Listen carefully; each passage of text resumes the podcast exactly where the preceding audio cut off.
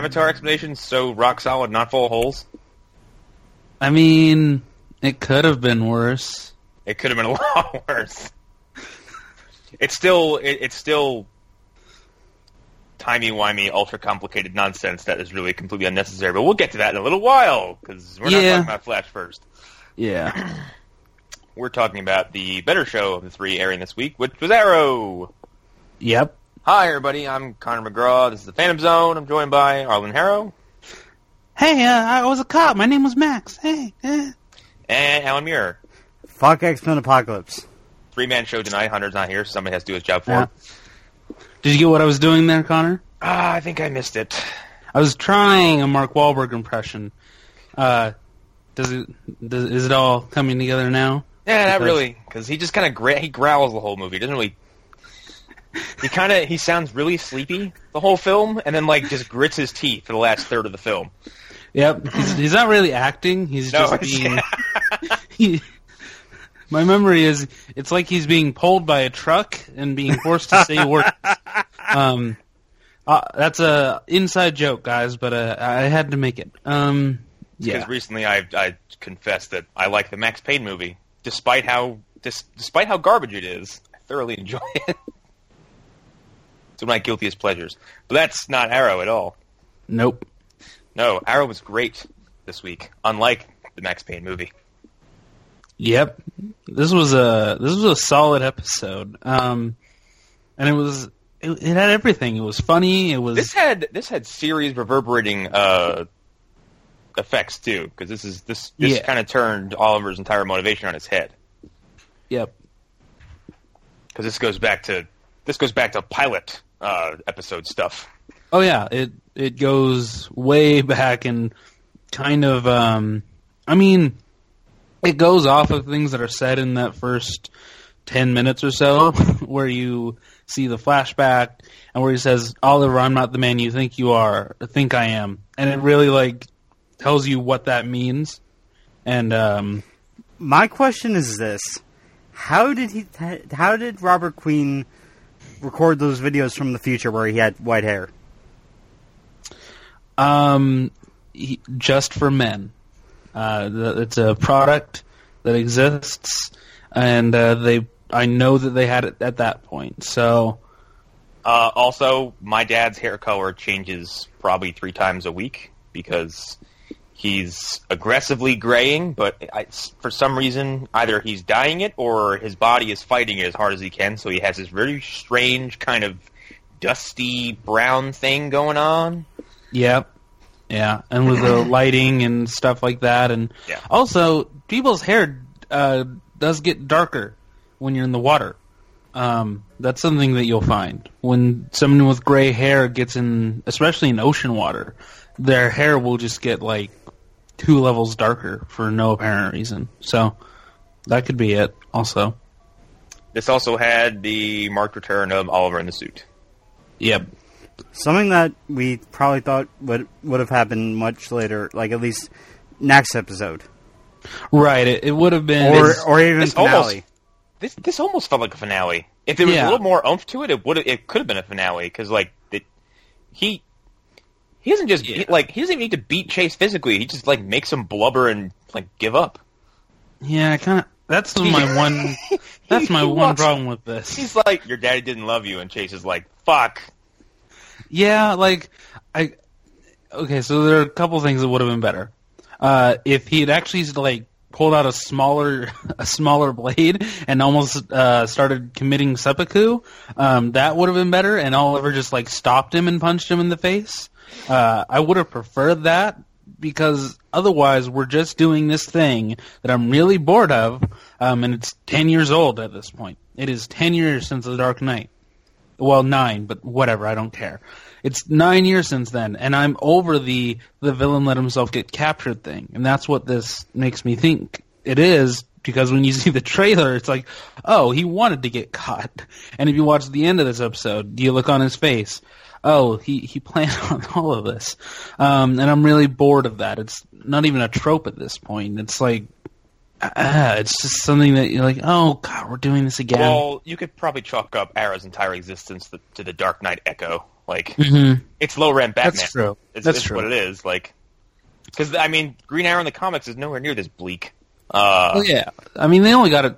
They only got this through because the Dark Knight was ending or was about to come out when they were shooting this, and CW thought, "Oh, we can get in on that Batman, that Batman flavor, um, since we don't think that WB is going to return to Batman anytime soon."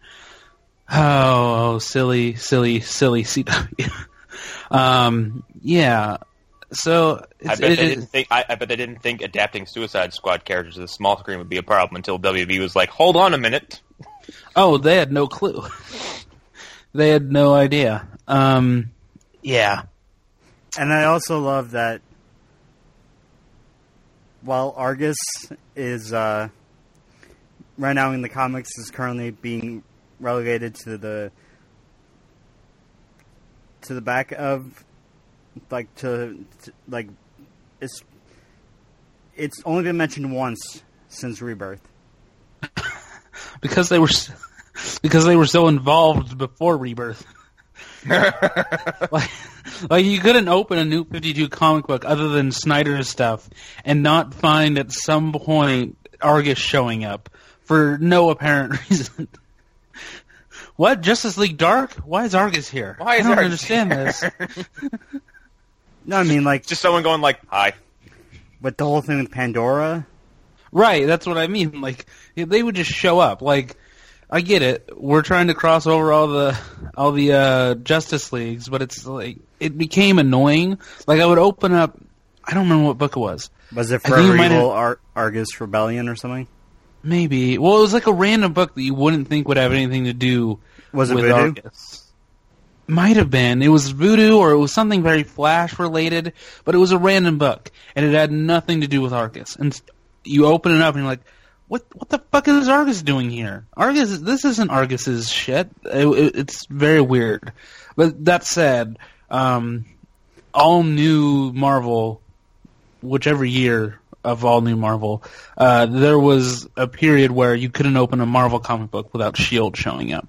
Um, so it's That was eh, like two a year or two ago. Yeah, like you'd open up Howard the Duck. Oh, there's Shield. Well, that's Okay, the that's the MCU residence because Shield wasn't a household name until fucking uh, the MCU really got rolling. yeah, No, it was. It was in certain certain areas.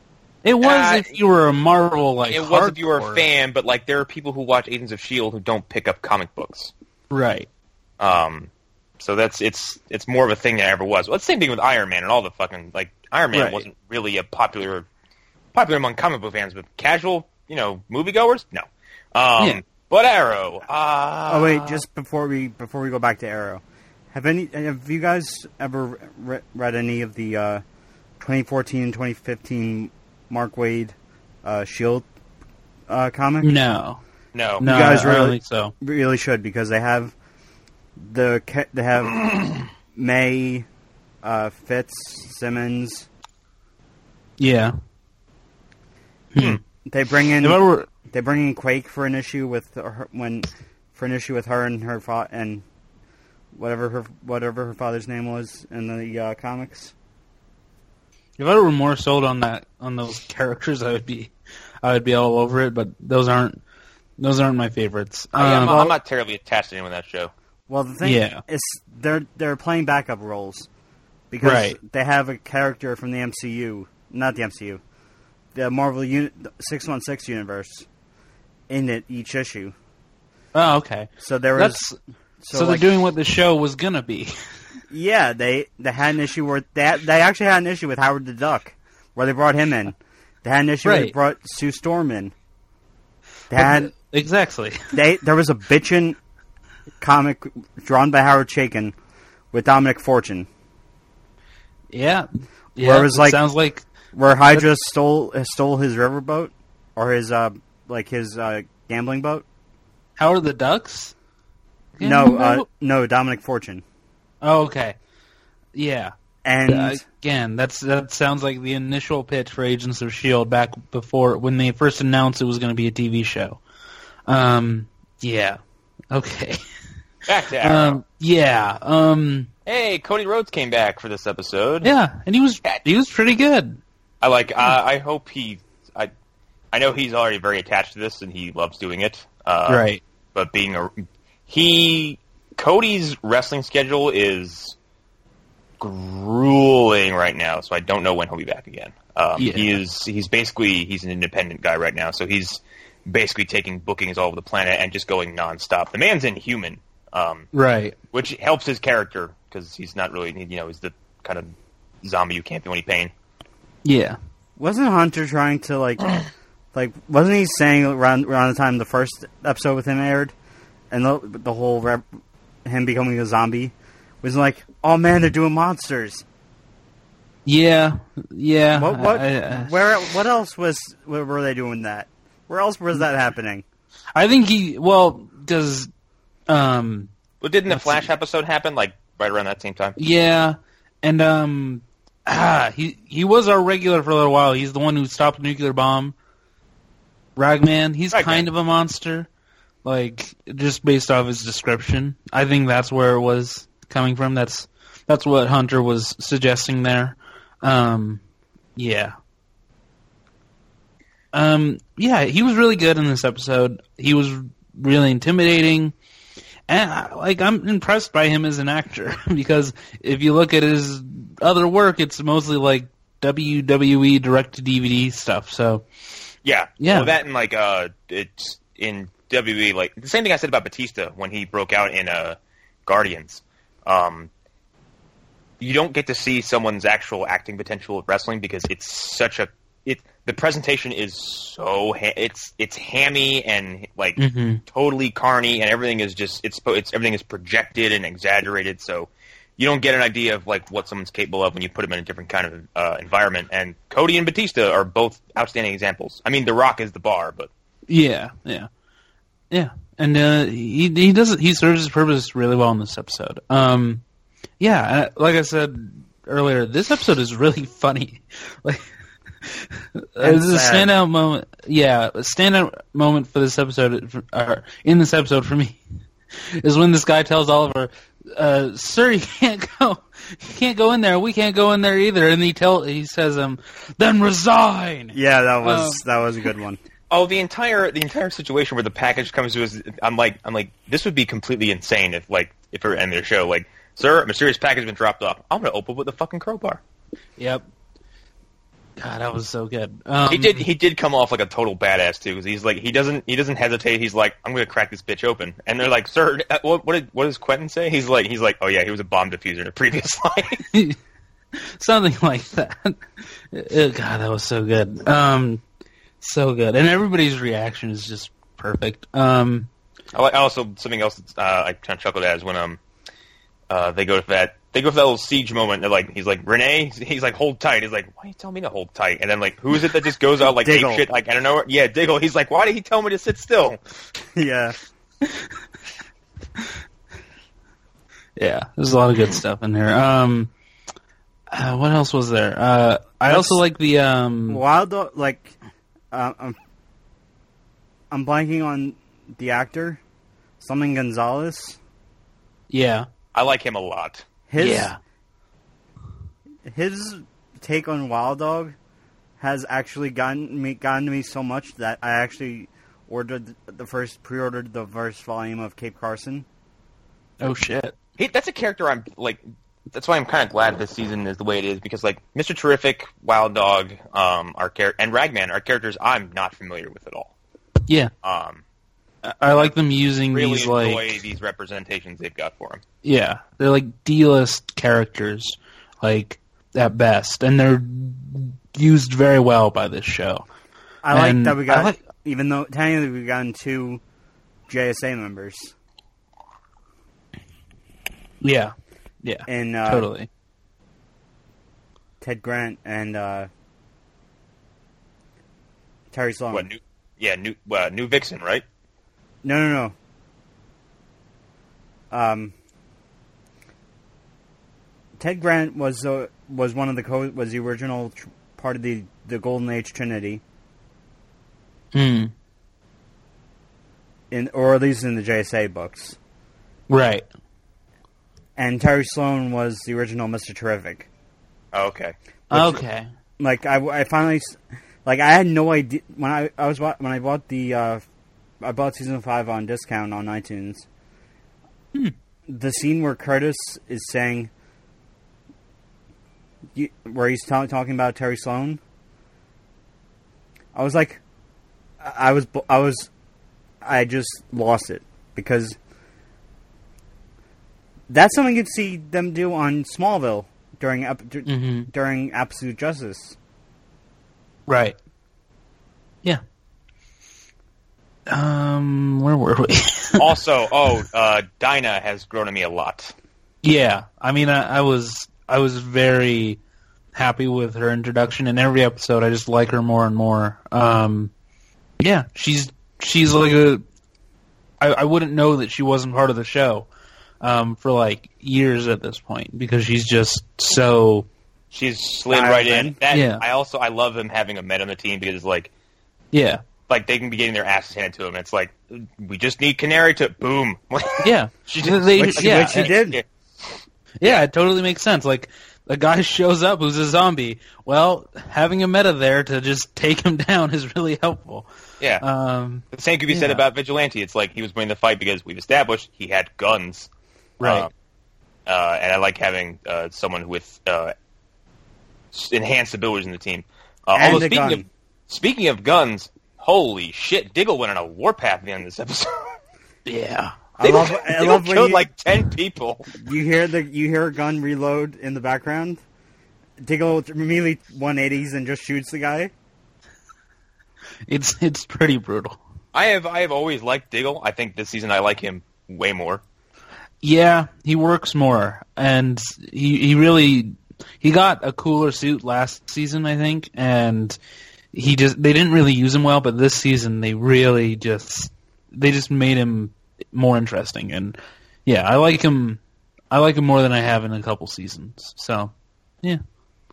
Is he Uh. uh, again? These are is the Green Arrow universe wasn't something I was very familiar with before the show started. Uh, is he from the comics or is he a, a show no, original? he's in a him and he's an original, and yeah, he's now he's an invention. really? he's now Yeah. actually like he's now in the Green Arrow co- comics. Yeah, he, so he, he's was so he's well been Harley. liked. So he's been Harley Quinn, basically, is what you're telling me. yeah. Yep. That's really cool. And during uh, the Kingdom storyline in Green Arrow and before Rebirth, they had they they introduced uh, Diggle, and they also introduced the new version of Felicity. Huh. Cool. And the thing is, Ben Percy, who took up, who has been writing Green Arrows, at, who was writing Green Arrow or who took on Green Arrow after Kreisberg and Sokolowski left, did nothing. Has he's used Diggle, has not used Felicity. Hmm. Interesting. Uh, I don't really have uh, terribly much to say about it because I, I don't know. Just it's when I like yeah. when I like what, any of these shows episodes like of the week as much as I did this one. I hardly have much to say about it. Yeah. Um, I think the, It's- the only, what about the only ending? Negative, the only negative was yeah. I mean, the only negative is kind of like it's not really negative because I think the lead up is cool. The fight scene they have is awesome. 'cause, Yeah. again, cool to see Oliver back in the suit and they have a nice little stairway brawl. Um, yeah. No, I'm talking about the Uh, stuff on- on Lian Yu. I like that stuff. I, I I didn't think it would just end. Uh, actually, that that subverted my expectations because I thought the flashbacks were basically going to come full circle at that moment and have just you know showing Oliver, you know, the end of the flashbacks. I basically thought it was going to be where we you know the we, the end of that five year stretch where he comes home, yeah. but I guess not. All and that uh that all the, the little little callbacks like the Graves, Deathstroke's mask, uh, all that stuff is really cool to see. Yeah. But, uh, Um, yeah, and Adrian Chase got captured, and I'm sure he's got something going up his sleeve. Yeah. But even before he like turned himself over, that actor was doing a really good job as he's been doing all season. Josh Um, Sig- Segarra. yeah, he's he's nailing it. Um, and whatever he's in next after this, I will be immediately excited the moment he comes on screen. So uh, yeah, good job from him. Good job from everybody. I really hope not- it's not a Quantico situation for like uh, what was his name? Oh, I know what you're talking about. With uh, the Eddie, yeah, where they well, just the where they thing. just wasted him. they'll all be on 22 episode shows. So Yeah. yeah, uh, like that's what'll happen until, I mean, maybe they get lucky and they be like the guy who's on um, American Gods right now, but they'll all be on many of these types of shows for a couple years until some until they end up in a movie or somebody decides to offer them a better gig. Um, it's just how it's gonna be. That's the nature of TV acting and stuff. Uh, yeah. One more move on to Flash, everybody? Yeah, I think we're yeah, I think we're good with Arrow. Oh, okay. I think this is probably the most conversation heavy anyway. Yeah. This there was a lot to take in here, um, especially in the first five minutes, because this this Savitar explanation. I, I My get- the suit's show is- cooler than yours. The show has been complicated before. Like I, I'm still not up. I don't know what a time remnant is. Like after all this time, I'm like I don't know how they work. I don't know. I don't know what the connotations are. I don't know exactly how the, the means and the you know the effects. I have no It- idea. Okay, so I'll explain it. It's exactly like Futurama during the time travel The, the Doom special. copy, basically. Right. It's the exact same thing. But what I don't understand is like, okay, what are they? Are they going? Because Thawne, I understand because like it's, Thawne's existence is like perpetual Speed Force travel. So like, at some point Right. he's always zipping through time. So his existence is basically uh, like perpetual. But like when someone goes and grabs a time remnant, are they going to grab a version of themselves from the past or future and pulling them into the present? Well, for, They're in Zoom's case, he he it was past. yeah, but it's like version. ten But wouldn't seconds. That, what? How does that not? How does that not fuck the timeline royally? Like you're plucking someone out of the timeline. because I, I actually don't know. that's where I, I- that's no, that's where my I, I, problem comes comple- in. I, I completely understand what you're saying. Yeah, no, it's a version that's doomed anyway. That's my understanding. You're taking them forward from the past. So that Okay, okay, I got it. Time remnants, also known as timeline remnants or temporal duplicates, as dubbed by Savitar, are a phenomenon that occurs as a result of metahuman speedsters' time travel abilities. Due to possible time ruptures and changes brought by the speedsters traveling and or staying or further back in time, or even the speedster's death, time remnants are preserved via the Speed Force as if in their original timelines, having to appear in, in the, the new timeline in order to prevent further time paradoxes. so so it's basically the Thawne thing where it's like they could be plucked from the Speed Force, but not in a moment in time itself. Yeah. Because the Speed Force is like perpetual, and it's just like there's time doesn't exist there. Yeah. Oh, all right, that makes a little more sense. Um, but then we get to the idea of this this loop where S- uh, Baratar, as I've called him, um, he says something. Okay, so once you start mess, me, once you start going, no, no, no, not that, not that. I, I understand what he said there, but this. Okay, so let me try to step by step. So Barry goes to fight Savitar in this you know, oncoming climax and makes a bunch of time remnants of himself. Yep. Savitar kills all of them except one, who then is in rejected order and shunned to by everyone. preserve, in order to make sure he exists. Yeah. But It's a, it's Because a, it's, a yeah, paradox. It's a paradox. Yeah. It's it's 100% a paradox. were you not Yeah, paying no- attention when Cisco made made that? no, I was no, I followed every step of this, but still, like, there's some, there's steps on the way that don't make any sense. First of all, from a story progression, why would okay? So you have the timer. I mean, He's left behind. He's wounded. Like he's kind of you know Yeah. he's, he's displaced. Why would he be rejected and shunned? Why why would why would anybody cast him out? Like Barry would be like, I can literally be in two places at once. Uh, Cisco would take him in. Joe would take him in. He could hang out at Star Labs, like something. Like th- these people aren't mean spirited enough to take like anyone like and cast them out like that. Connor. Did you not see how broken everyone was after and fu- once the Future Flash? Yeah, it doesn't. I guess it's um, I don't know. It like the answer should just be everybody be be nice. like remember to be nice to this future time remnant. Um, I don't know. It, it does kind of fall apart at that point.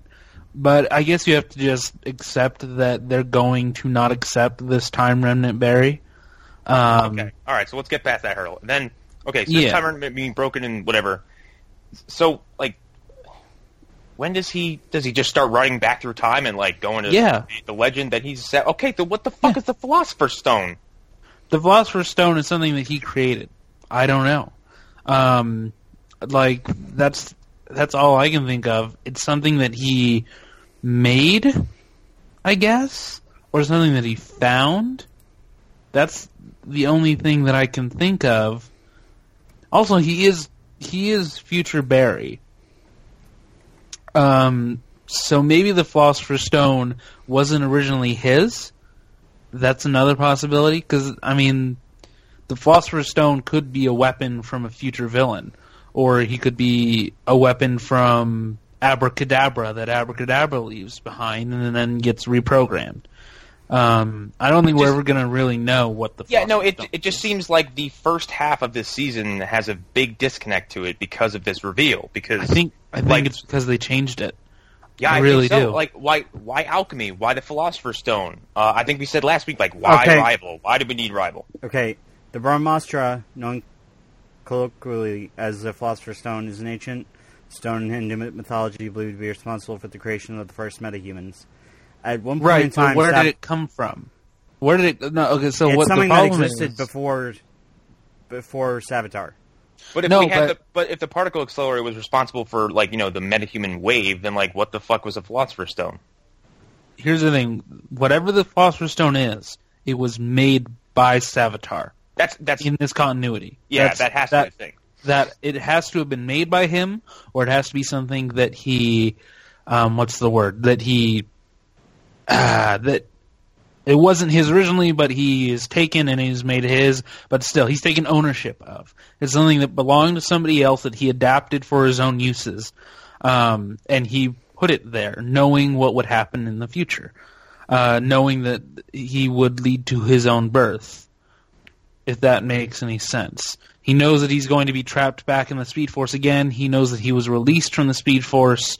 Uh, all the wibbly wobbliness. That's the Um, problem. I think there's this has come up a lot of stuff that like like you said the paradox thing. Like it, there's too much. There's too many things that deliberately or not dir- directly contradict the other thing.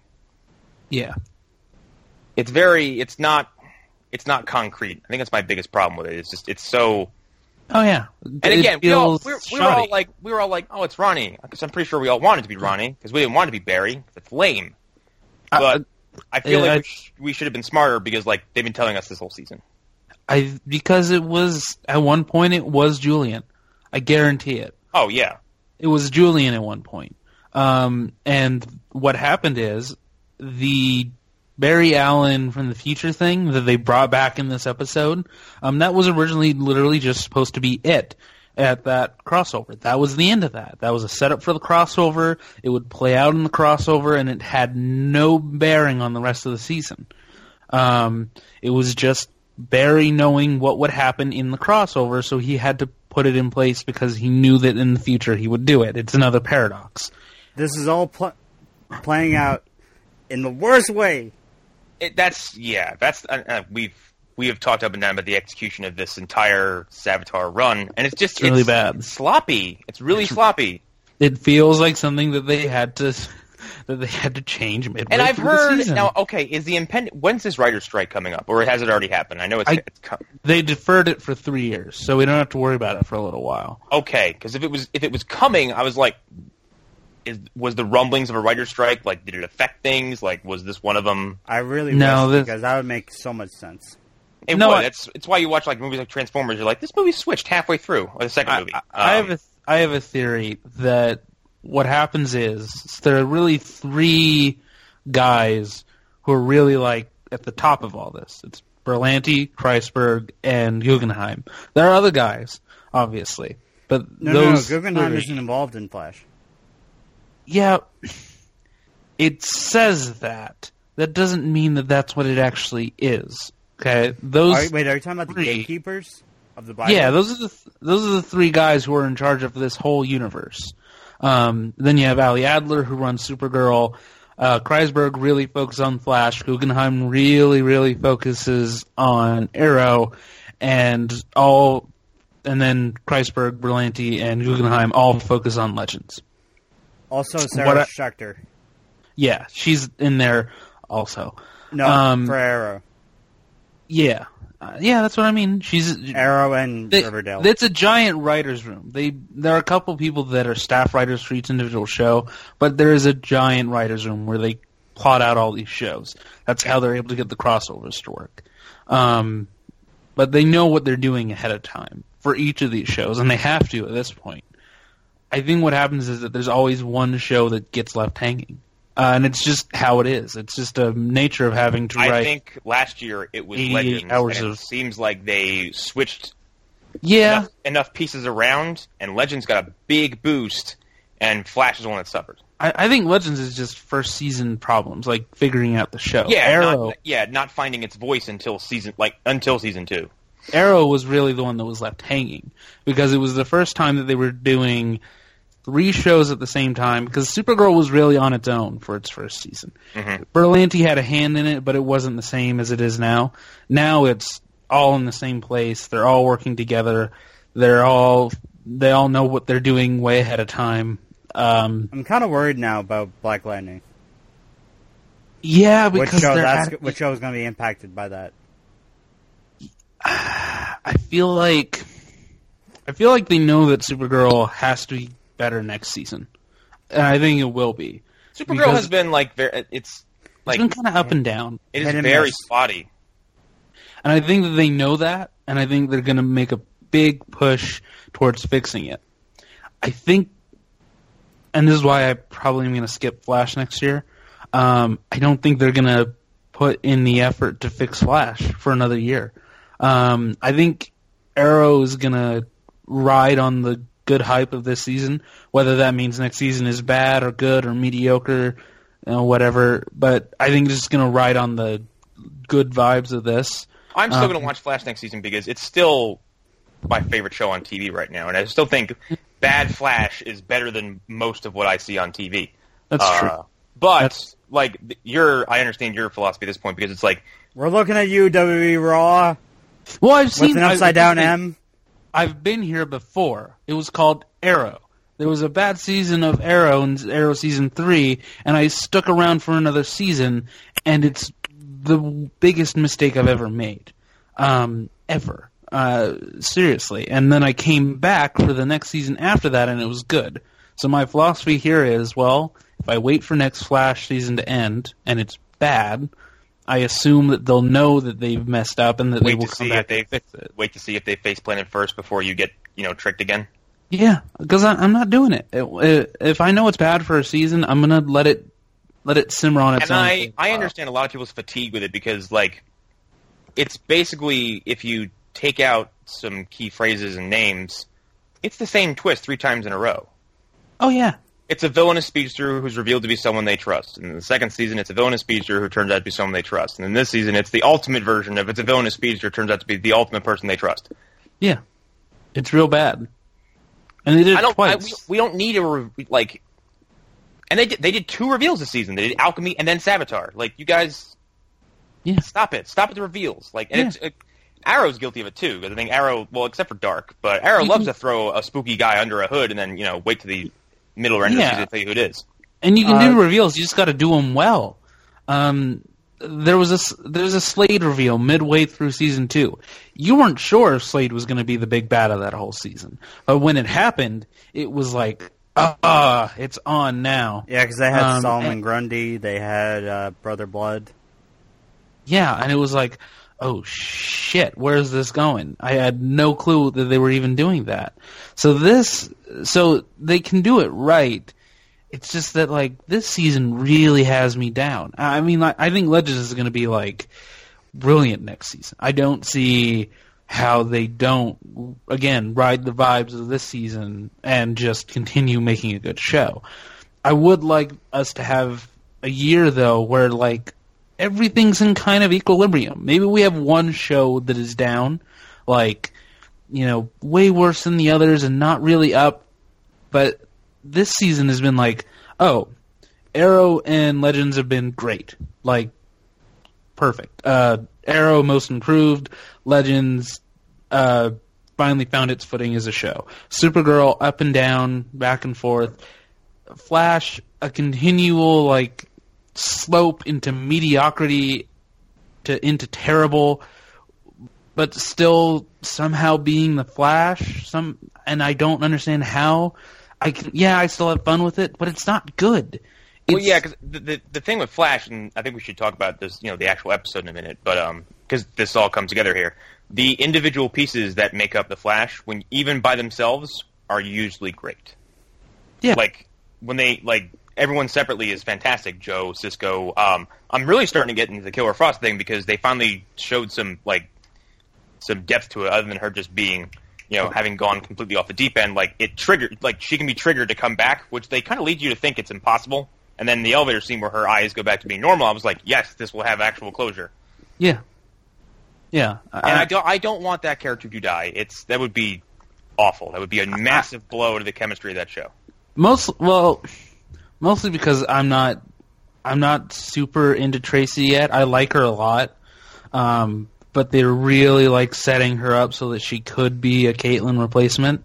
That said, I think she'd actually be a great Caitlyn replacement um, because I think Flash, and they're more guilty of this than anybody, of having characters who are tertiary or secondary who don't get to do much. Um, Iris They- has had this Yes. a lot. Um, All the way since season, Iris- season one.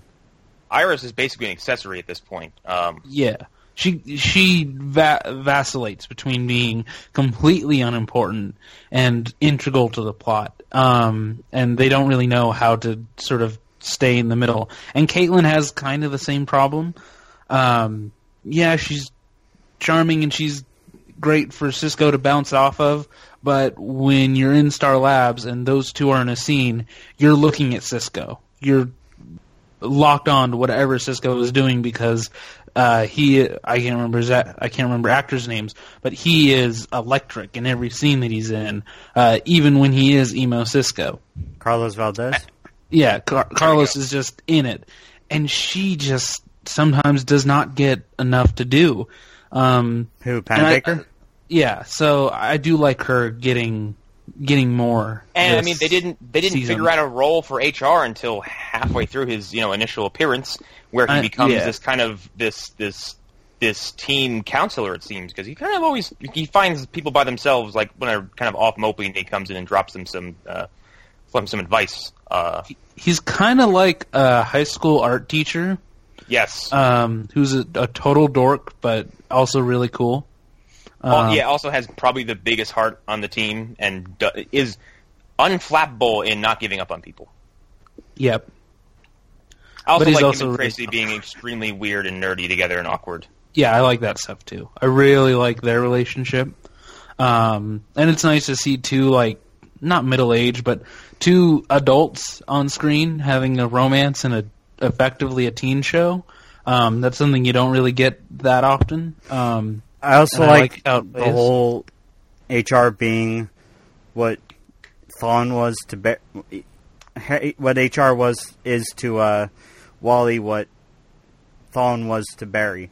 Yes. yeah, yeah, and it's it's very sweet, and I, I like it a lot too. It's, And, uh, uh, it Joe- really works. Joe and Cecilia work. Um, hmm I did the some of the Barry stuff where he, him having amnesia was kind of entertaining, but I'm also I, I we said it last week that anytime there's an episode where Barry loses his powers, the, the, the episode immediately loses steam. Thankfully, they, they fixed it quickly enough to the point where you weren't having to sit through like two episodes of powerless Barry again.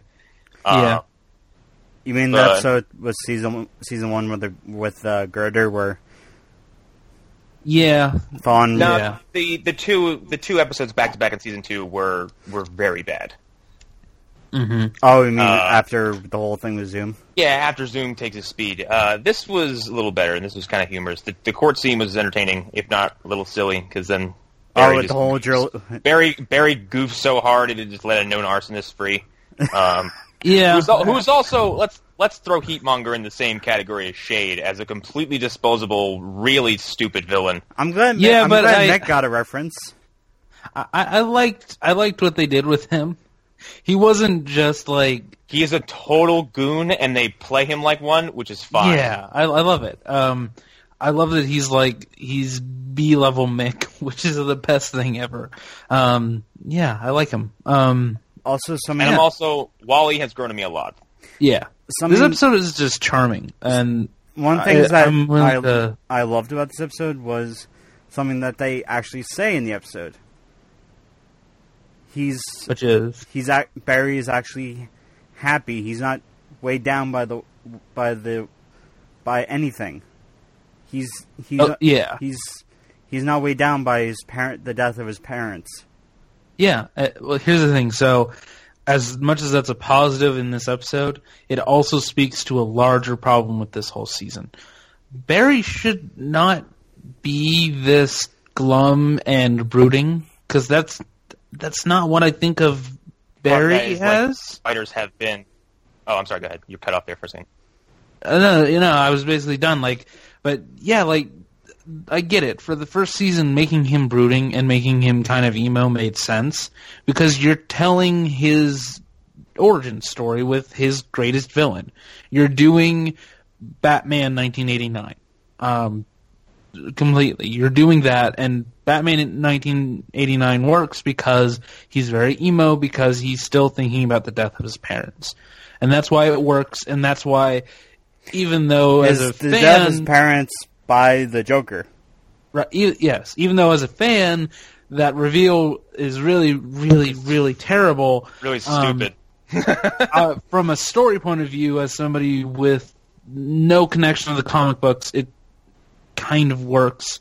Um, I was gonna say, I think, and on this topic of Barry being so glum, like one, it it'll wear out like Petty Cisco did, and two, I think killing his dad was kind of detrimental to his to Barry's character because yeah, like kind the of. dude, like Barry's life sucked pretty bad. I mean, like you know, flash stuff aside, like Barry's childhood is is terrible. Um, yeah, but he came out of it like you know he came out of it great despite it. Um, and then to kill his dad, it was just mean. Yeah. It, does kind of go back to season two, and I think they had a plan in mind, and they didn't. They didn't quite do that plan in a way that was interesting. Um, like, I mean, we've said it before. They should have spent a half a season in Flashpoint. They just Yes, They they should have done that. It boggles the mind that they didn't do that. Um, it would have Because- hurt more when he had to leave. Yep. Like it should have started like immediately after he got after he gets there and he spends time with his family. especially especially for a season with so much filler. Because there's a lot of episodes just like the monster episode we we mentioned before is completely and utterly disposable until the last like five minutes. yeah, and Nothing I- happens. Yeah, and I think I think the problem is because it is the CW, and the CW is like built on Monster of the Week or a Problem of the Week. I think that they just can't get away from that story structure, um, and they need to. Like they need to pivot more towards a plot that runs throughout 12 episodes and occasionally there are other side characters who cause problems rather than this episode is this villain. This episode is a giant monster. This episode is blah blah blah blah blah. This is the shade. This is you know X character. Here's Mirror Masters episode. Blah blah. You know whatever. Instead of doing that, which I understand why they have to do it because again, it's like it's in the DNA of the show at this point. Yeah. They need to move away from it because it's only hurting the seasons as a whole because they clearly past the Barry dealing with his mom's death, past that, they don't know what to do anymore. They just don't understand how to write the show anymore. Uh, and they need to figure out what to do in a world where you can't just revisit that every other episode. Yeah. Oh, I I want to get to it before we finish talking about it. Uh, the gag between Wally and Barry was Oh, yeah, probably one we're of the brothers. best jokes I've Looks ever that seen. skin. this show Wally do. cringes. That was so fucking funny. That was really good. Just because it's it's uh, how we know each other. We're brothers. Suddenly looks down at Skin, and then Wally just makes this face. He's like, "Eee." There are so many jokes in this episode that I'm like, oh, I remember this. This is like season one Flash when there were like really like funny jokes that would come up uh, that were really like good. like finding out Barry, finding out Barry was a total weeb. Um, that that that just made complete sense. Uh, 100. percent uh, Oh, stuff he's like a, that. He's a closet Dragon Ball Z fan. And like when he shows the picture of himself in high school, and he's like, "How would you allow that to happen? That's a crime against yeah. his clothes and his hair." Um, jeez. And like, and it's, it, this goes back to what I said. Like, even when Flash is being bad, it's still pretty good because it's it's this stuff managed to stay above the waters with all the Savitar nonsense going on. yeah, yeah, it's because the parts and not the whole are really good. I mean, Also, Last- man, poor Julian. Yeah, I mean, I, I feel like again in the version of this show where he was Savitar. um, in that version of the show, I'm sure he had a lot to do and uh, a, an arc that actually made sense. But in this version, he's kind of just like he's just there. I'm Um, very I'm very tickled the fact that Julian's path has been this. He was he discovered Savitar and then Savitar basically made him join his cause. Savitar's Mhm. Barry, and in the present day, Barry recruits Julian and then has him basically just do the same thing. Yeah. Julian's It's entire life has been working alongside one version of Barry Allen or the other. Yep. Oh God! Wow. Which is funny because it's it's his initial disdain for him is kind of all the more entertaining to me now. Uh, especially, I think if you told him like, you know, Julian, you've been uh, you've been you've been working with Barry a lot longer than you think.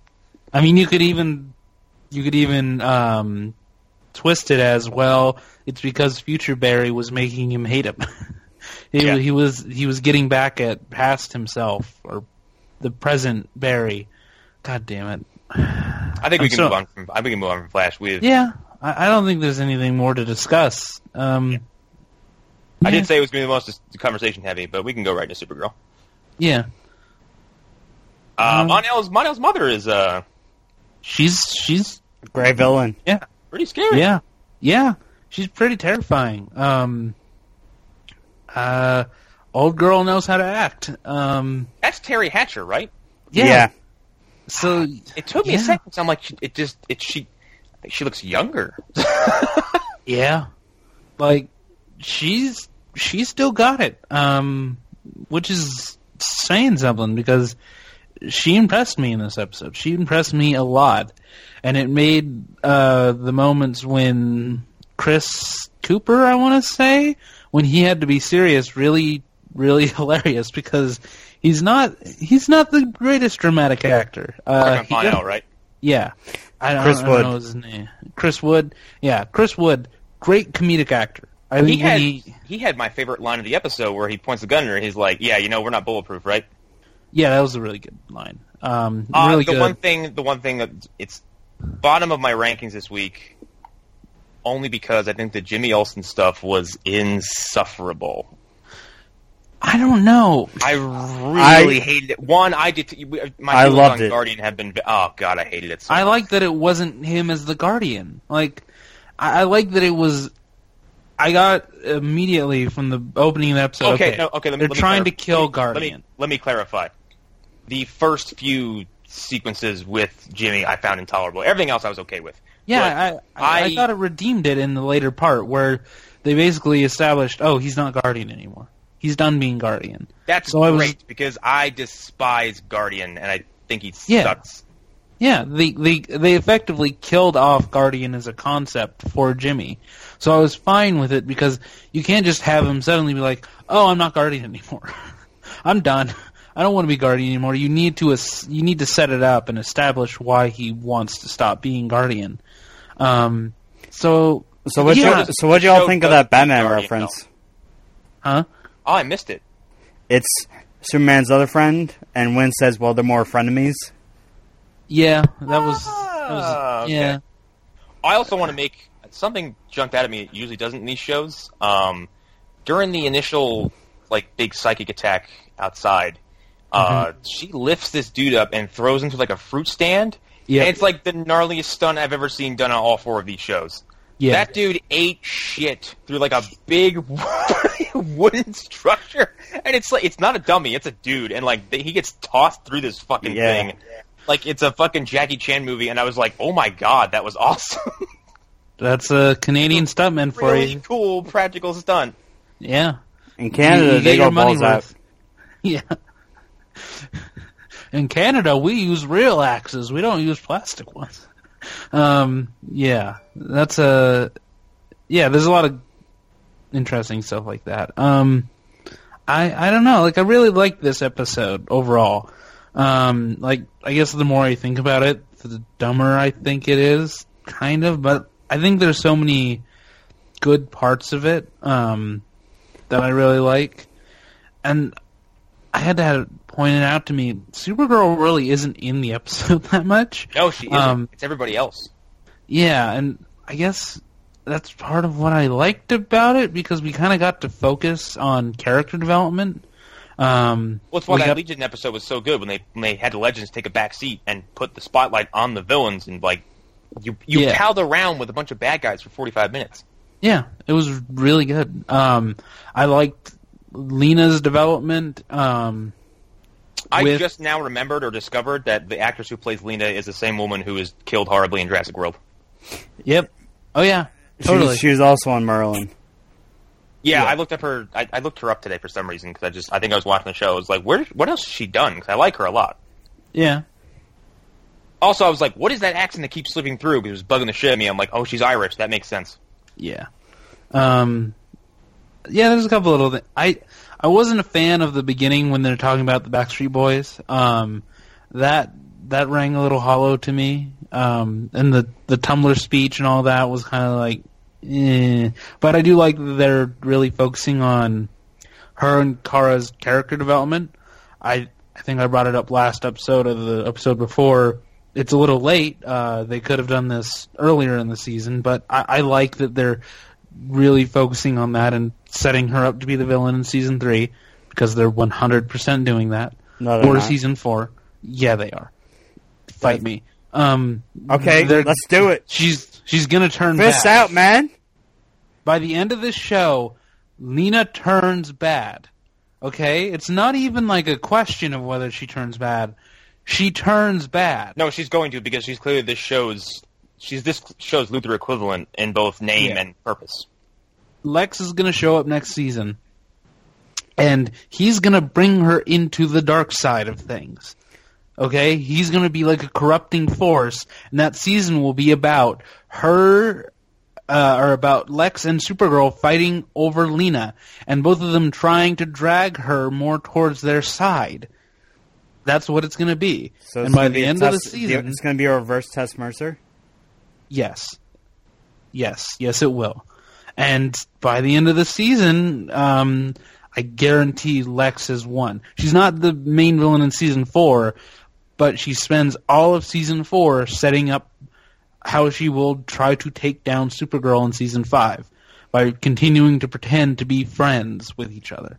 I guarantee it. It's not even a question for me as to whether or not she's going to turn evil because what are they doing? They're just copying Smallville verbatim, which I'm fine with. Yeah, Uh, Smallville because Smallville, It was a good good show.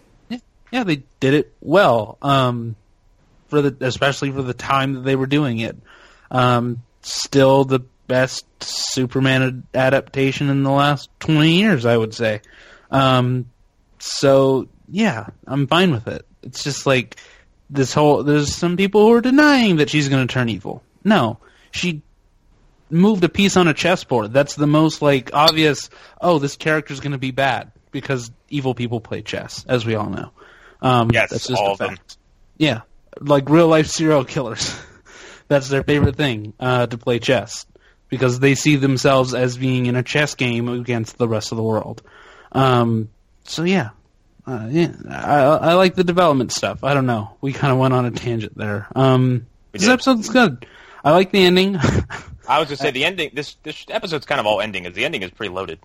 yeah, it's like okay, this is this is going to be a big invasion. Lots I of wasn't. I wasn't fighting. expecting the invasion force. I was like, oh, okay, going out big. Mm hmm Big old invasion. Um, looks like Cat is coming back. Um, so that's exciting. Yeah, Yeah, she I got, mean- she's got to fix her fucking building. Yeah, Yeah. that kid. That kid wrecked the place. Yeah. He- Someone's got to pay. Someone's got to those pay the kids- insurance. That species. That species. When that energy, that anon ion stuff is going out, like they are, they are powerful. Um, when that is happening, like. Ooh, that's a good use of a species' weaknesses against them, or whatever. Yeah, that was interesting. Um, I like the way that they work. Is Zod coming in next week? No, that's I two feel like it's the yeah. He's coming like in in the finale. after. Like I, I think what if I had to guess what happens is Supergirl unites with not Argus. Um, what are they called? The ba- the they were bad guys early in the season. Cadmus? Um, Cadmus. I she joins with Cadmus. They like join up to defeat. I cannot remember her name, but Mon-El's Rhea. mom. Yeah, and Rhea at the last minute she opens the Phantom Zone and Zod comes out. Um, like he's her last minute. Okay, I'm losing. Time to change the change the game a little bit. Um, He's her failsafe. yeah, he's her failsafe. I like that. because it, it's Zod, uh, the most, the greatest general in Kryptonian history, depending on which version Also, it it's a villain with some with some actual credibility behind him. Like it's. Mm-hmm. it's fucking Zod. He's scary. I hope Yeah. it's more. Uh, if he shows up and he's played by fucking Sam Witwer, I will n- I will fucking kill myself. No, he's I already mean, been cast. Yeah, yeah, we already know who he is. Also, why would you be mad about Sam Witwer? That doesn't Yeah. make. He was part of the worst season. He's responsible for the worst parts of Smallville. I yeah, mean, but Sam Witwer's a really good actor who's not used properly enough. yeah, he's the only show that ever really. The only time he's ever been used well was the show being human. Like that's it. He doesn't get his due, except for in voice roles. Um, because Yeah, I, he- That poor guy even got shafted with Star Wars. Like they, that second game is terrible. yeah. But did you, uh, did you guys know that Commander Cody was in that game? Yeah, I think I did. I think I knew that. But And, all and all- who cares? That's not canon anymore. I all I know is I've heard a lot of clips of him in Rebels, and he's he's impressive. Um, Who's he playing? So- Rebels? Emperor? he plays Emperor and he plays Maul. He can't be playing Maul. That's a whole different. No, he's playing Maul. Then He's Maul. Damn, then his voice. He really did. He really went deep with his voice. Yeah, he plays, and I mean I remember seeing like a panel with him. He's like, I've gotten to play Maul as like a young man or youngish man, all the way to an old man. Um, so yeah, he's he's uh, he's a talented guy. Um, very talented. I, and I was not aware of that until I saw interviews with him. So Uh, yeah, but no, Zod's already been cast. He's uh, he's like a Canadian guy. Do we have a Yeah. name? Like an. I think bit, he's playing him. bit, bit, bit. hang on, I have it popping up right now. Oh, uh, Uh. listeners of Phantom Zone, uh, tune in. t- or if you're wondering what the next video game hour is going to be, I'm going to give you three letters: D, L, C, baby. Nice, nice mid-show plug for something else. Well, it, it was giving you some time to I was, find I it. was so- vamping. Yeah, You were. Good job. Um, okay. Uh, Mark Gibbon. yeah. He was I in Man of no Steel idea. and a few episodes of Smallville. Uh, The name sounds familiar, but I have, I have no idea what the fuck that is. Yeah, he's a, he's a Canadian boy. He he does Canada stuff. You've probably seen him in. Oh, he's in Chronicles of Riddick. Oh, I love that movie. Uh, who was he in Chronicles of Riddick? He might have just been a guy who got ganked by Riddick, though. So he might not be anything. I still haven't Just- seen that movie. You need to see it. I know. bad. I just I'm low on funds. Watch the watch the director's cut. It's it fantastic. is. It is a goofy as fuck movie, but it works. Yeah. Um, It's super. It's it's like it's weird because I mean this is a mini tangent we're going on because Pitch Black is basically Alien, and then Mhm. they just skip the Aliens and Alien Three route and go full on Star Wars. yeah, It's it just becomes it's it's becomes a space opera. Um, it, it gets real weird. Like a dude, a dude reaches into another dude's chest and pulls his soul out, steals his soul, and that's how he kills him. and the main And I- villain can teleport with his soul and like hop around the room. Yes, It's Okay. he's super. it's essentially he's it's essentially Ibarthon. so weird and cool and awesome. okay, I'm looking Yeah. at a picture of Mark Gibbon from when he was on Stargate SG-1. Okay, He's they're going for a uh, Man of Steel. right. They're going. I don't yeah. know why you wouldn't because that is Man of Steel Zod is arguably way better than the Terence uh, Terence Stamp. Yeah, Oh, okay. I know who this is. This is so Connor. This is the guy that Riddick takes out with just a knife. Who has Oh, a the one who has a knife, the one who takes, the one who kills. Uh, uh, damn it, his the survivor from Pitch Black. Yeah, Yeah, he pulls a knife out of him and just like destroys him in like two seconds. yeah. Okay, I know exactly who that is. It's the big. He's a big dude then, because that that's he's, Yeah. He's a very Like, large man. He just he's like take him, and then he goes up the stairs, and yeah, Rick just takes him with. He has this like small, like not even a carving knife. It's like a. It, loo- it looks like a pocket. It looks like a pocket knife, and he t- totally killed the shit out of this guy with it. But there's like, Alan, I'm serious. You need to see this. There's a. He says in the movie, "You, I'm gonna tell, kill you with a teacup." And then he does. he kills a man with a tea. No, it, did he say soup cup or teacup? It's a teacup. I'm gonna It's a kill you with my teacup. my He teacup. puts someone's like, "What are you gonna do? Kill me with your teacup?" He's like, "Yes," and he puts it down. and He goes, "I'm gonna kill you with my teacup." And then like the dude goes to advance on him. Riddick crushes the teacup so it's it's jagged, and then he jabs into the guy's chest, and he just drops dead. It's the greatest thing ever. Riddick Riddick also vertical suplexes somebody onto a rock and breaks their back. The movie is absurd. It's it's Vin Diesel It's doing everything Vin so Diesel awesome. wants to do. Okay, like- I'm looking at a mar- picture of quote unquote Mark Gibbon, but this looks a lot like Nick Zano. Yeah, he, he's a very generic looking white guy, which is Yeah, fine. there's nothing, nothing Um, spe- really special about his, his look. He's just a big dude. Uh, okay, so Super. Are we done with Supergirl? Because I don't think we have anything else to say. about yeah, I think we yeah we can go to news because these shows they were all fine this week, so there's not really much to talk about. Yeah, all the talking points have basically been hit. Yeah, I don't Um, remember what you, your news points were. Uh, I Um, yeah. The big one this week, I guess, is probably. I yeah, I, yeah, I think it's Hellboy. Um, Hellboy is coming back without your uh, without your favorite people.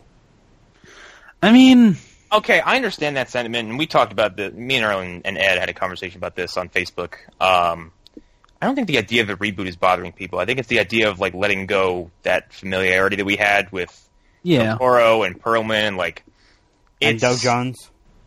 Yeah, it's it's it's yeah, it's the Ghostbusters thing, like you said. It's it's like like if it's happening now, it's not we're not that far removed from Hellboy two. Like we're a lot less far removed from Hellboy two than we were Ghostbusters three. Hellboy But two it's- technically came out like ten years ago. yeah, it did. But, comparatively speaking, I mean. But Well, my, my Ghostbusters thing was more an importance thing. Like to me, to me, Hellboy is Ghostbusters. but it's also Um, it's also like the lamenting of like, well, we could have had this. Like, why didn't this just happen? Yeah, It's frustration. true. Yeah, I mean, like I don't Because understand. because everybody involved in this is fucking fantastic. David Harbour's great. Um, Yeah. and Neil Marshall, shit. Yeah, like if I didn't have such a visceral attachment to the original, I would be all for this. Like if this, if this was, um, Also, this this is- like, This is going to be rated R. Neil Marshall directed The Descent and Yeah. Dog Soldiers, two of my favorite Wait, R-rated R movies. Didn't oh yeah, hasn't Neil Marshall directed? Didn't he direct um episodes two oh nine? He did the uh, Game of Thrones. Game He of did Thrones. Blackwater and The Watchers on the Wall. Yeah, Oh, he yeah. directed some of their most notable episodes. His okay, his street cred for this movie could not be higher. He's directed That- episodes for Westworld, Hannibal, Constantine, Black Sails. He directed Doomsday. Uh, Yeah, he's, like- he, he's got the cred. It's just like there could be no more perfect director than this, other than Guillermo del And Toro. Dog Soldiers is a all prosthetic, uh, all practical werewolf movie. yeah, So the dude understands like you know monster making. Yeah, and he'll get my favorite thing about the other Hellboy movies, which is two monsters fighting each other. He'll nail that perfectly. It's just like, uh, like I under I com- I said this on Facebook.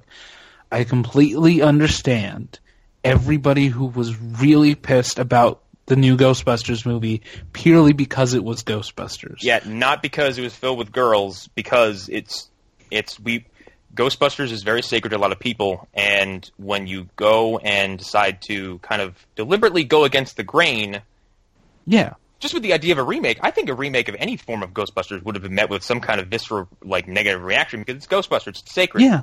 Yeah. They they could Oh, have done Uh, you forgot the title of Hell- this Hellboy movie: Yeah, uh, the, the titles is Rise uh, of the Blood Queen. which tells me vampires. Um, that's what I assume from that. Cool. Which is, again, like okay, fine. And the guy playing uh, David Harbour was on Here- Stranger the- Things. Yeah, he's awesome. Just just just say Stranger Things 'cause that's all people Yeah. need to go off of. Like it's Hopper, uh, and he was I- he's one of the best parts of that show. He was I do think- been in- he was in a sub sub good movie uh, Bond movie. He was in he was also in Suicide Squad. He's in Yeah. Quantum Solace Yeah, and that's what I was also in Black. Quantum. He's he's he's Yeah, been he's doing a good. lot of stuff. There's nothing wrong with David Harbour. In fact, like here's the thing: if this announcement had come out and it wasn't David Harbour and it was just Ron Perlman coming back, but they were doing a new creative team, that's actually what I would have preferred. I would have preferred Hellboy be kind of like James Bond, where any director can take the job, any director can come on and change things, and change the continuity, change the style, but it's still part of the same franchise. That's okay, I have to what I would have liked. What the Uh, fuck is with comic book adaptations taking people taking guys from Banshee? He was on Banshee. I mean, David Harbour was on Banshee. He played. He was on in uh, 2015 and uh, last year. He he was in two episodes. Oh yeah, he got killed off really. Easily. Robert Dalton. Like, a- like they they set him up, and you're like, oh, is this guy going to be like a big bad? And he's like, he gets killed like in a really uninteresting way. like there there are villain there are villains that get better deaths than him. Like this is isn't a spoiler necessarily, but there's a episode with this gangster guy who's like really fat, and he's so fat that he has to be driven around on a, a semi truck uh, in like a custom car that Oh God, it look it looks like it looks like a normal like semi truck for like carrying food and stuff, but it has like an office inside. Um, so his death in his, in his final episode, uh, the main character, uh, he knocks him down and then he stick and then he opens this like hatch that they like throw like people that they want to kill into.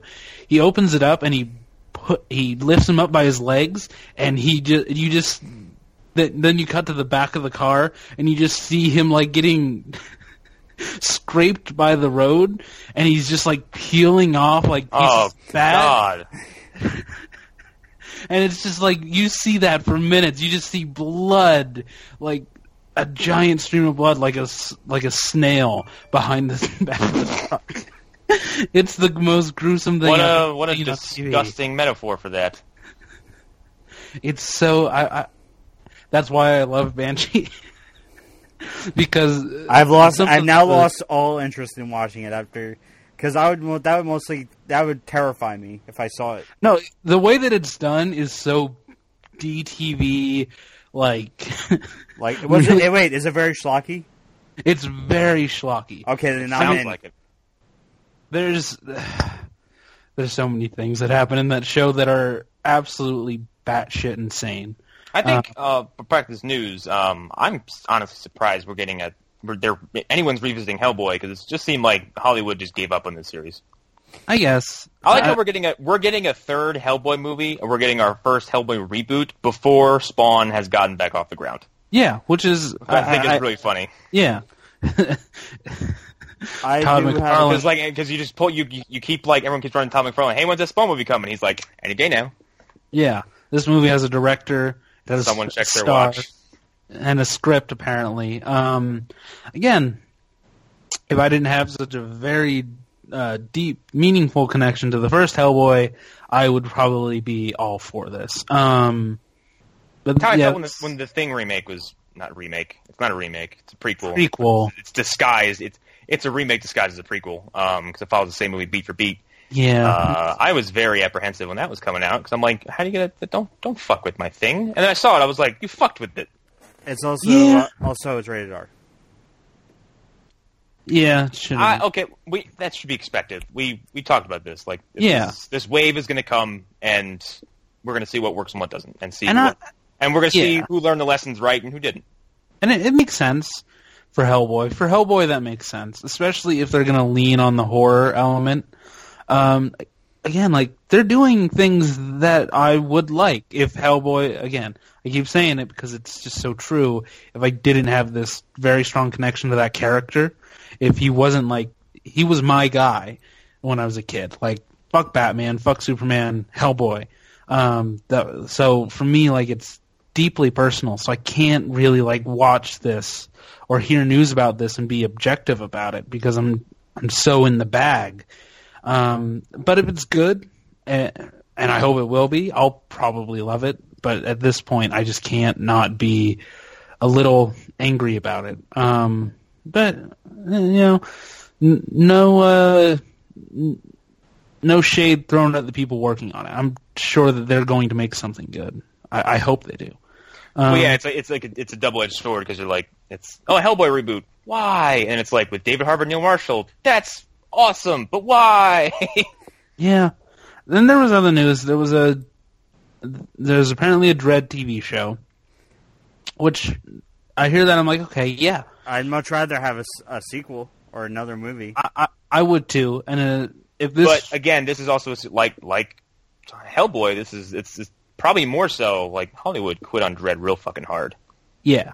Also, they had they they did it twice, and Yeah, frying it and twice. they and they the, the people the powers behind the second movie should really be ashamed of themselves because that movie's quality is fine it's, it's great but Yeah. like the the promotion for it was ass the aftermath was just ass like it's just they just abandoned it Yeah, they really left it out to dry, and it it didn't help anybody in that movie at all. Um, and so I don't know if it's the same people. I couldn't tell if it was the same people based off what I read. But if it is, or if it's anybody, I'm more excited for this. But even with that removed, uh, the concept of Dredd is interesting enough for me to say, yeah, a TV show would work. And Dredd gets Um, weird. I think people know like Dredd from just like the stallone and the the, the urban stuff. They just kind of know the the police shooty kind of part of it but like Dredd is fucking strange.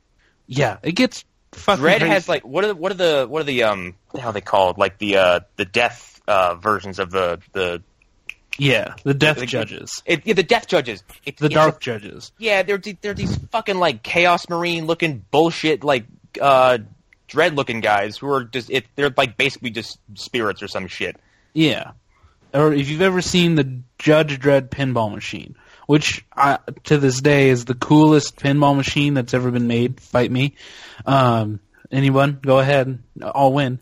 Uh, but it's the greatest thing ever because Judge Death is in like the center of the pinball machine, um, and he looks and his design is scary Yeah. It it's just it's it's 40% teeth and claws Yeah, but and if they get to that stuff, that that definitely gets my attention. I do feel like it's going to be. I feel like they're going to go for the same tone as the movie, um, because that movie worked better. I think the audience reaction to that movie is so cultish that not playing to that would be kind of dumb. Um, Yeah. But I'm interested to see what they do. Like if they get the cast of the movie back, well then we know 100% what they're doing. They're just doing like a sequel to the movie. Um, which again, I'm all for any they're kind not of. they're not getting Karl Urban though Yeah, they could definitely get a guy who looks like Karl Urban. Yeah, especially if like you're going to commit to you know barely ever showing his face. Yeah, they could get they could get the right guy, and they can, but they can get that girl back, one hundred percent. She's totally. not doing anything, um, and she could totally be the lead of a show. Uh, Can and I it- yeah, go back? there- Can I go back to something I wanted to say about Hellboy? yeah, sure, go ahead.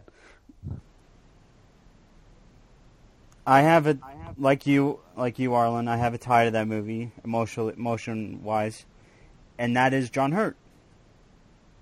Yeah, I mean, I have so many different emotional connections to John Hurt, and I here's the thing because I get the feeling that this new one, uh, it's going to be more close to the comic book.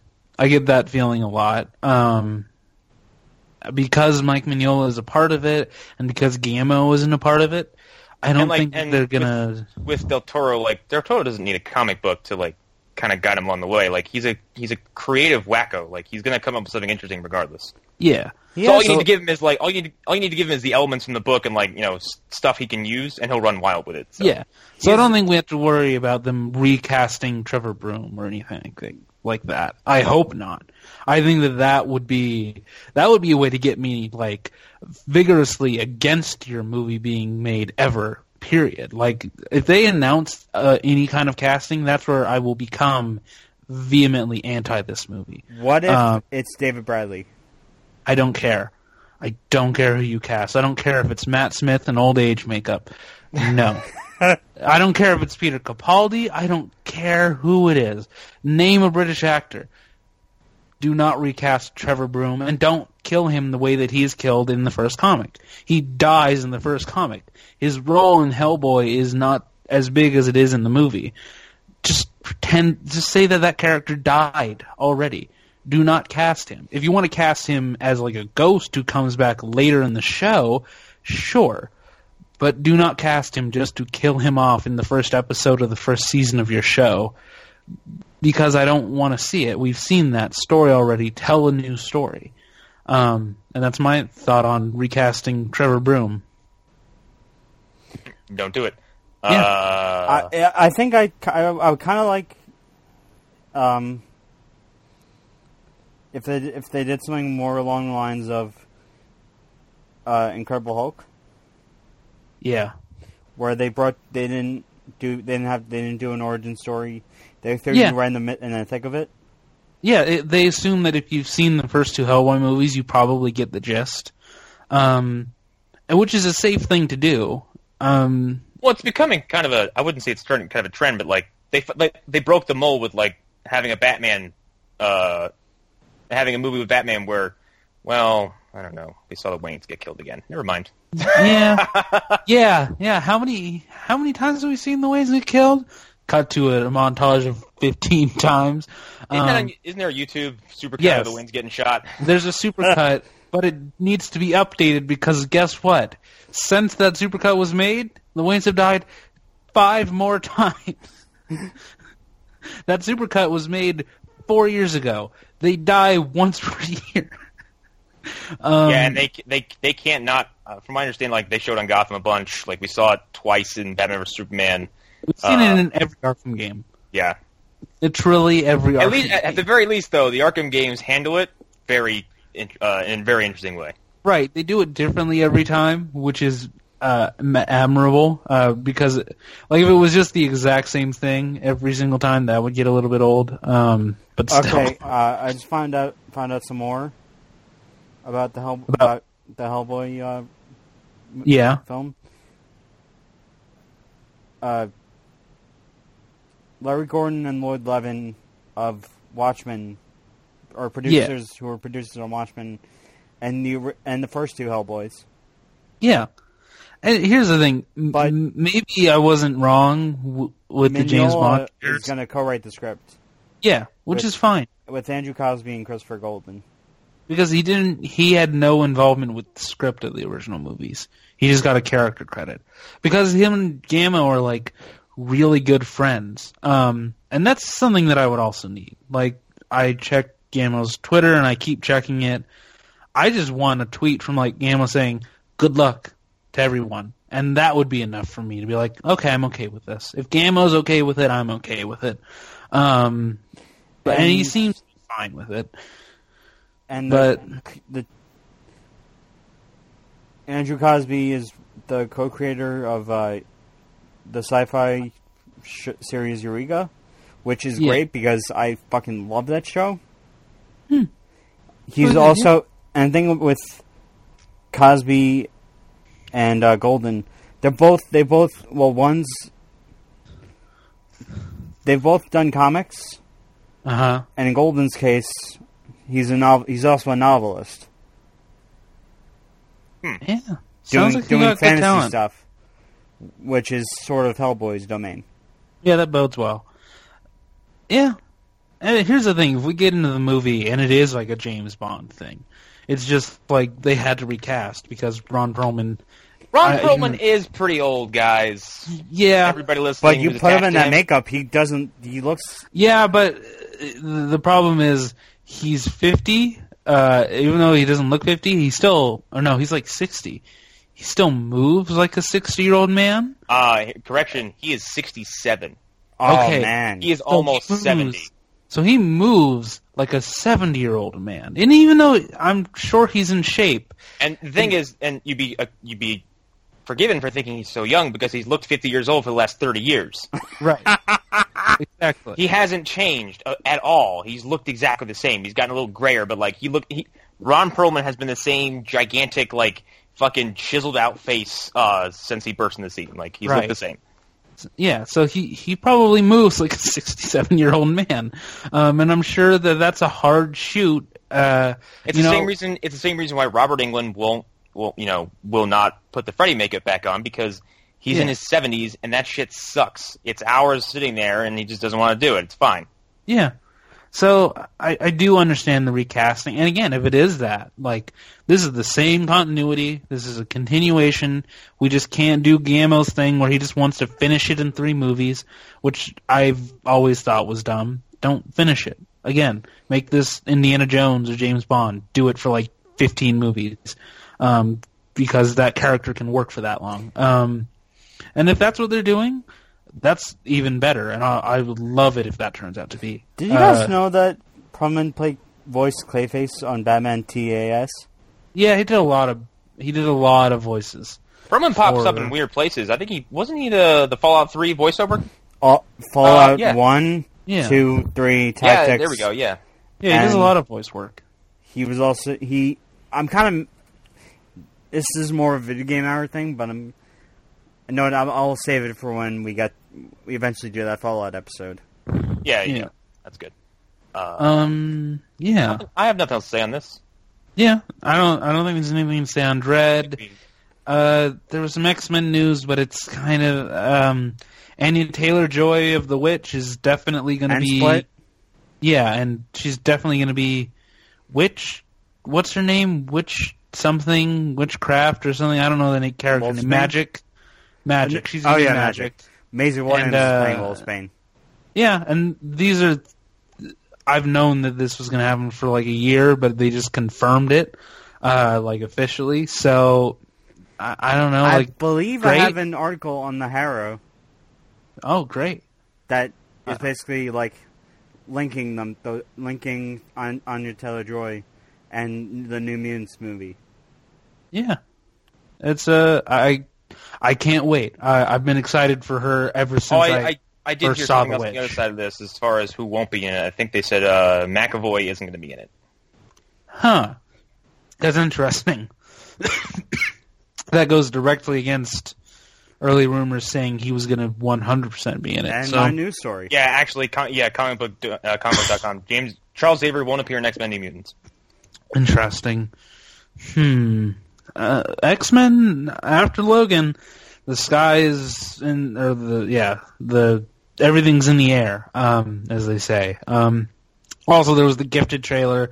I haven't seen it. I was gonna watch it before this, but I lost track of time. I'm looking at a uh, screenshot right now. It looks dumb. So that's that's our final that's the final thought on Gifted, um, uh, based off of one picture. Um, yeah, I think we're good. Let's do plugs and stuff. All right. Hey, everybody. You can follow me on Twitter at Western Commander. Still don't post that much, so uh, maybe when more people start following me, I'll uh, I'll start posting more. But until then, just validate me a little bit. Yeah, and uh, you can follow me uh, at AA Haro on Twitter. Uh, you can get all my thoughts on things and my weird rants that make no sense. Uh, you can go to Especially in one of them, in the middle of your God rant, damn, pops was that up stupid. on my on my what? I was just watching the gifted teaser. God, that's dumb. Wow. I'll have to check this out when we're done. Uh, no, I, your rants are hysterical when I when like I find one in the middle of one and it's at like some random place in my feed. I'm like, what is he even talking about? the, yeah, they get really esoteric. Um, you can Wait, go to that- uh, Is that Dan Stevens and Killswitch? okay, Alan. We're gonna have to have a conversation about not interrupting the plugs. Okay. Um, I was just thinking aloud. thanks. It's called mute your own mic. Um, okay, what was I gonna say? We're That just fucking plugging. uh, lostharo.wordpress.com. You get uh, Hunter's thoughts, Alan's thoughts on stuff, news stories. Uh, if things work out, uh, our theme week should be starting shortly after this episode goes up. And Um, Arlen, what is that theme? the theme will be coming of age films. Uh, so at least five of us writing about coming of age things, things that have to do with coming of age, uh, articles about video games, dealing with coming of age films, what have you. I think someone might be doing something about comics. Uh, I think somebody is also doing something about music. So stay tuned. Uh, pay attention uh, to the Facebook page and all that. Um, and for this podcast, you can go to the Phantom Zone share that link, share the RSS feed, iTunes, whatever. Uh, share it. Go to the YouTube, like our videos, subscribe, all that stuff. Let your friends, let your family know that you like our show because that gets us more listeners.